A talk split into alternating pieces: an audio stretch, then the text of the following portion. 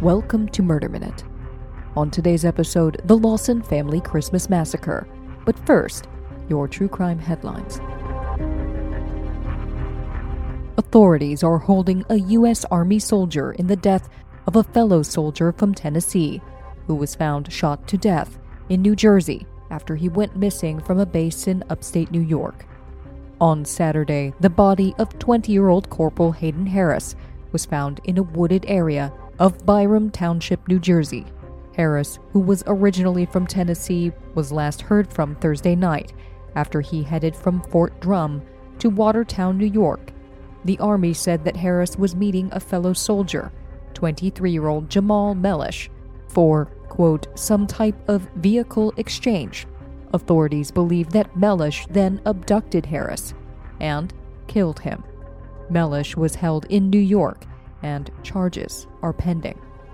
Hayden Harris was an infantryman with the 1st Squadron 89th Cavalry Regiment, 2nd Brigade Combat Team, trained at Fort Benning, Georgia, before he joined the 10th Mountain Division at Fort Drum in July of 2019. Harris was promoted from specialist to corporal following his death. In Lancaster, Pennsylvania, a man who was charged previously with having kidnapped a young Amish woman who disappeared last summer has now been charged with her murder. 34 year old Justo Smoker was charged with criminal homicide in the case of 18 year old Linda Stoltzfus, who has been missing since June 21st. Stoltzfus was last seen walking home from church in the Bird in Hand area before she disappeared. Friends and family said that she was happy with her life and had never expressed any desire to leave, and that she had made plans to join others in a church youth group the day she disappeared. Evidence shows that Smoker's cell phone was in the area the day before her disappearance, and that he bought shoe and boot laces and latex gloves in the hours before she was abducted. Lancaster County District Attorney Heather Adams announced Monday that all of the evidence, including evidence developed since the suspect's arrest, has led investigators to, quote, the tragic and inescapable conclusion that Linda is deceased. Given the circumstances of Linda's disappearance, she said, specifically a forceful abduction by a stranger, we always feared the worst. Smoker was earlier charged with felony kidnapping and misdemeanor false imprisonment. Authorities said that surveillance video enhanced by FBI forensic technicians showed her abduction and showed a red sedan, the same kind of car owned by the defendant. Adams said that after careful consideration of the evidence and the law, authorities were, quote, now in a position legally to charge Smoker with murder despite not having recovered Linda's body.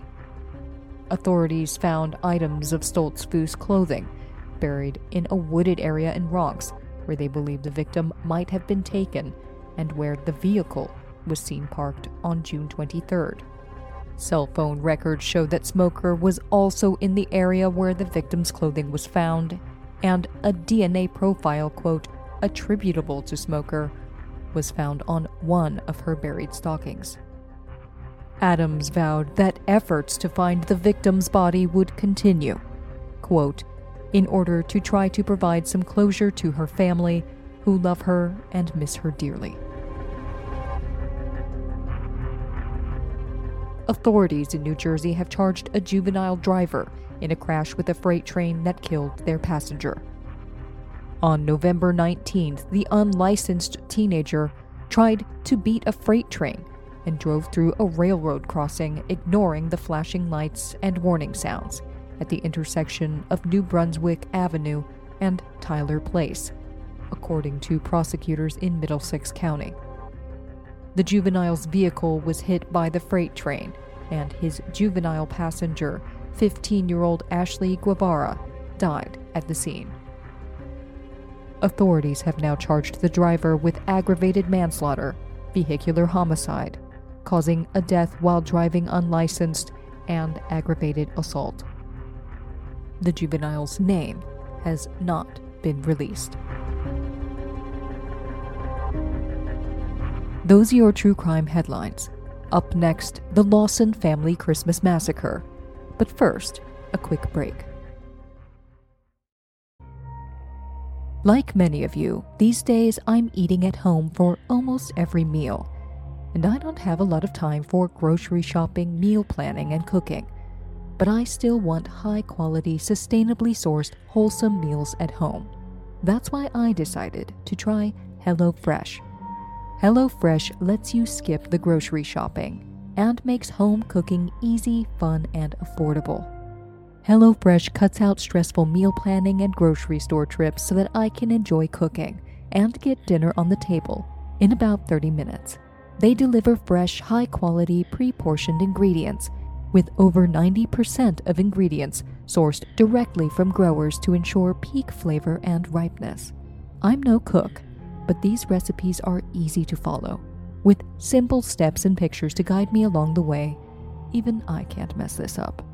And there's something for everyone, including 20 minute meals, low calorie, family friendly recipes, and if you're like me, vegetarian options. I recommend the black bean and poblano flautas. With HelloFresh, I get chef crafted delicious options every week to help me break out of my recipe rut, try new things, and make every meal at home feel special. HelloFresh offers convenient no contact delivery right to your doorstep for easy home cooking, and it's a great value. You'll save 40% when you use HelloFresh versus shopping at the store. Plus, HelloFresh is the first global carbon neutral meal kit company. By skipping the grocery store and using HelloFresh, you're reducing your food waste by at least 25% and the packaging HelloFresh uses to ship your food is almost entirely made from recyclable and or already recycled materials. So with HelloFresh, you're unburdening your wallet and the planet. Get America's number one meal kit. Go to HelloFresh.com slash MurderMinute80 and use the code MurderMinute80 to get $80 off, including free shipping. That's $80 off including free shipping when you go to hellofresh.com slash murderminute80 and use the code murderminute80.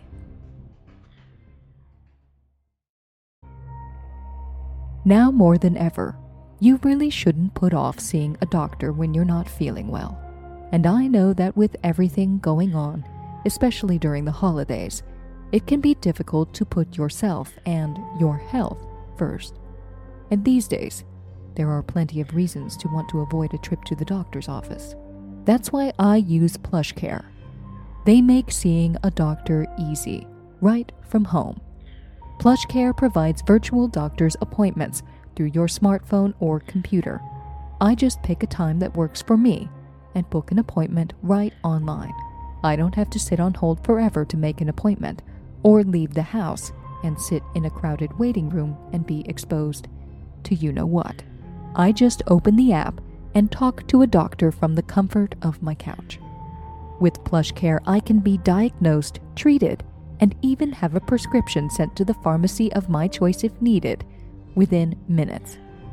PlushCare accepts most major insurance carriers and is available in all 50 states. And the doctors care. They're here to help by discussing treatment options and have a wide range of expertise and they're available anytime you have questions, no matter where you are or how busy your life gets. PlushCare has you covered. With PlushCare, I don't put off seeing a doctor, and neither should you. PlushCare makes it easier than ever to take care of yourself, inside and out. Start your membership today. Go to plushcare.com slash murderminute to start your free 30-day trial. That's P-L-U-S-H-C-A-R-E dot com slash murder minute for a free 30-day trial at plushcare.com slash murder minute. The holidays are here, and with so many of us separated due to the pandemic, this year I'm looking for gifts that will help me stay connected with my loved ones throughout the season. That's why this year's perfect gift is a skylight frame. Skylight Frame is a photo frame that you can update instantly by email from anywhere. It has a gorgeous 10 inch touchscreen, black frame, and white mat, so it looks just like a real photo frame. And it sets up effortlessly in under 60 seconds, even for my not so tech savvy family members. Just plug in, use the touchscreen to connect to your wireless network, and you'll be swiping through photos in no time. Sending photos to a skylight frame is easy. Everyone in the family can just email them to your personal skylight email address, and they'll pop up in seconds. I won't be able to see my parents or grandparents this year, but with the skylight frame on the mantle, we can still share in the holiday season, and multiple people can send photos to the frame, so it's a great way to enjoy the season together, even though we're apart. Skylight Frame has a 100% satisfaction guarantee. If you don't love your skylight, they'll offer you a full refund. And now, as a special offer, you can get $10 off your purchase of a skylight frame when you go to skylightframe.com and enter the code MINUTE. That's right, to get $10 off your purchase of a skylight frame, just go to skylightframe.com and enter the code MINUTE. That's S K Y L I G H T F R A M E dot com, promo code MINUTE.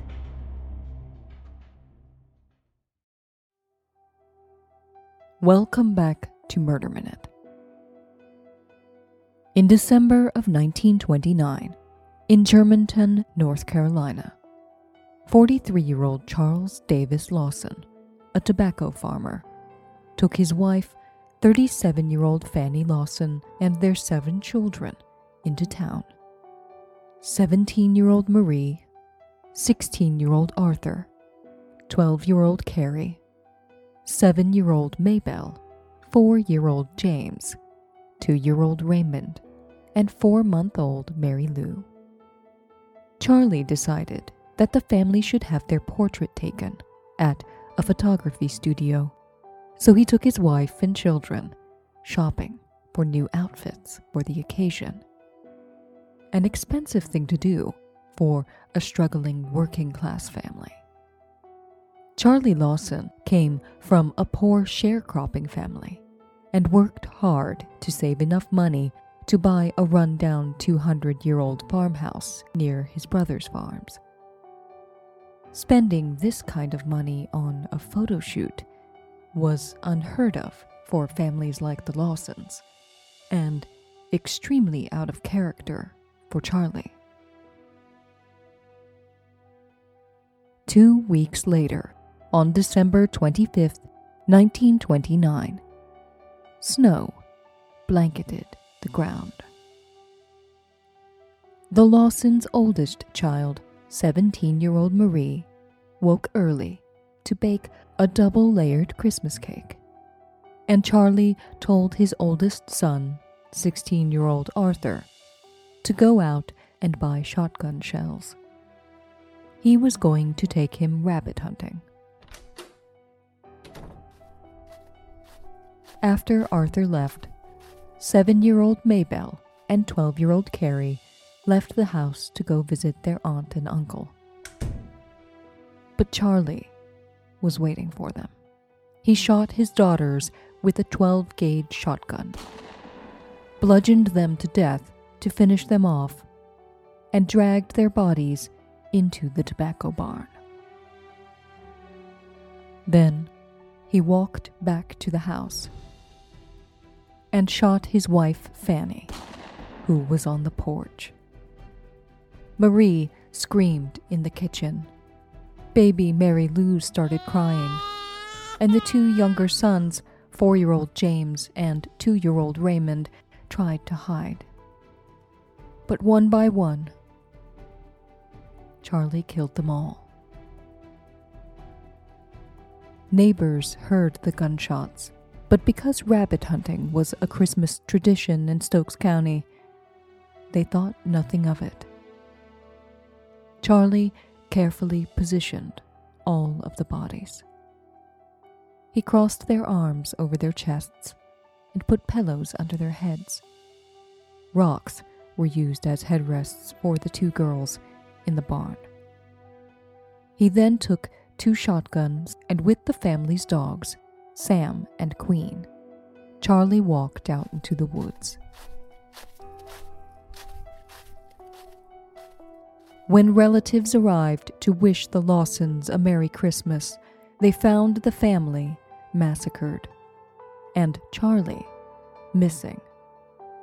16 year old Arthur, who had been sent out on an errand, was the only survivor. As a crowd of neighbors and police gathered at the farmhouse, out in the woods, Charles Lawson washed the blood off his hands in a creek and paced around a tree for several hours before finally turning the gun on himself. Everyone gathered at the farm heard the shot, and they knew. Arthur and a police officer went out into the woods and found the body. In Charlie's coat pocket, they found two incomplete notes. One of them read, quote, Nobody to blame but, and the other, troubles can cause.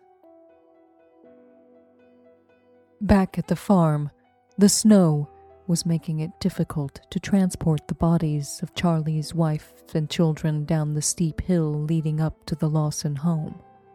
So family and friends wrapped the bodies in borrowed bed linens and pulled them down the hill on makeshift sleds down to the main road where the hearses were waiting.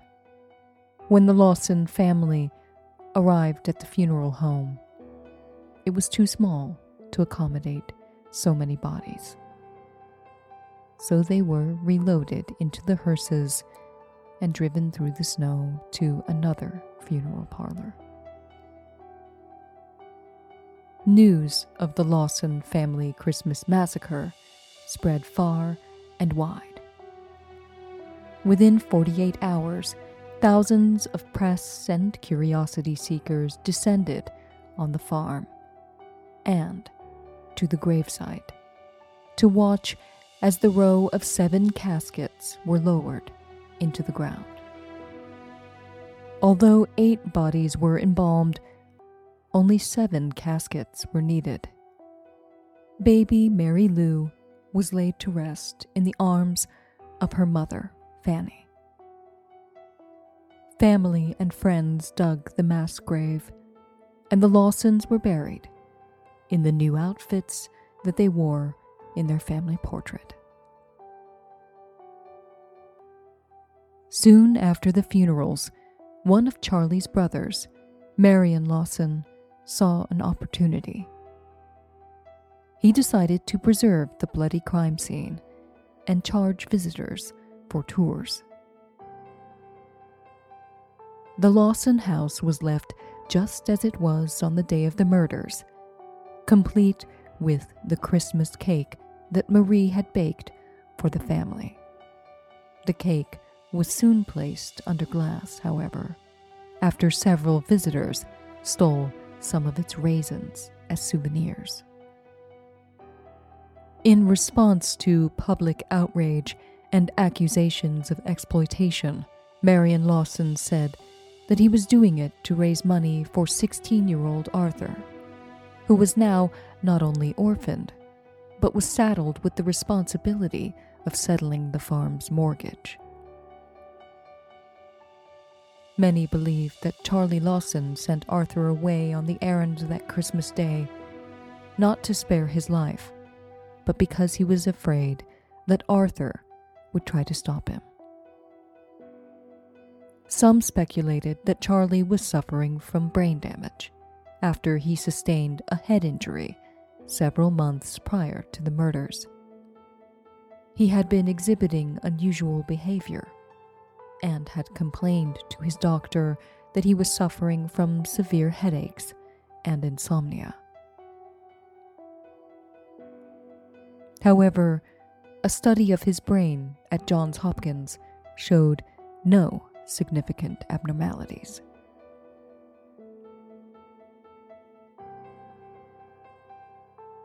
In 1945, Arthur Lawson died in a car accident leaving a wife and four children. It wasn't until 1990, when the book White Christmas, Bloody Christmas was published, that a possible motive for the massacre was discovered when a cousin of the Lawson children revealed a 60 year old secret. Stella Lawson Bowles confessed that she had overheard her mother, Fanny's sisters in law, and aunts talking about how Fanny had confided in them that she had discovered that Charles was having an incestuous relationship with their oldest daughter, Marie. A second book, titled The Meaning of Our Tears, revealed that weeks before Christmas, Marie had shared a secret with her close friend Ella Mae Johnson. According to Ella May, Marie told her that she was pregnant with her father Charlie's child, and that both of her parents were aware of the pregnancy. The Lawson family murders inspired a number of books, documentaries, and songs, including the murder ballad The Story of the Lawson Family, recorded by the Stanley Brothers in 1956. It was on last Christmas Eve. The Lawson family, including Charlie, are buried together in a Stokes County cemetery. Their headstone reads, Not now but in the coming years, it will be in a better land. We'll read the meaning of our tears, and then, somehow, we'll understand. Some locals say that when the leaves fall, they fall on all the graves, except Charlie's.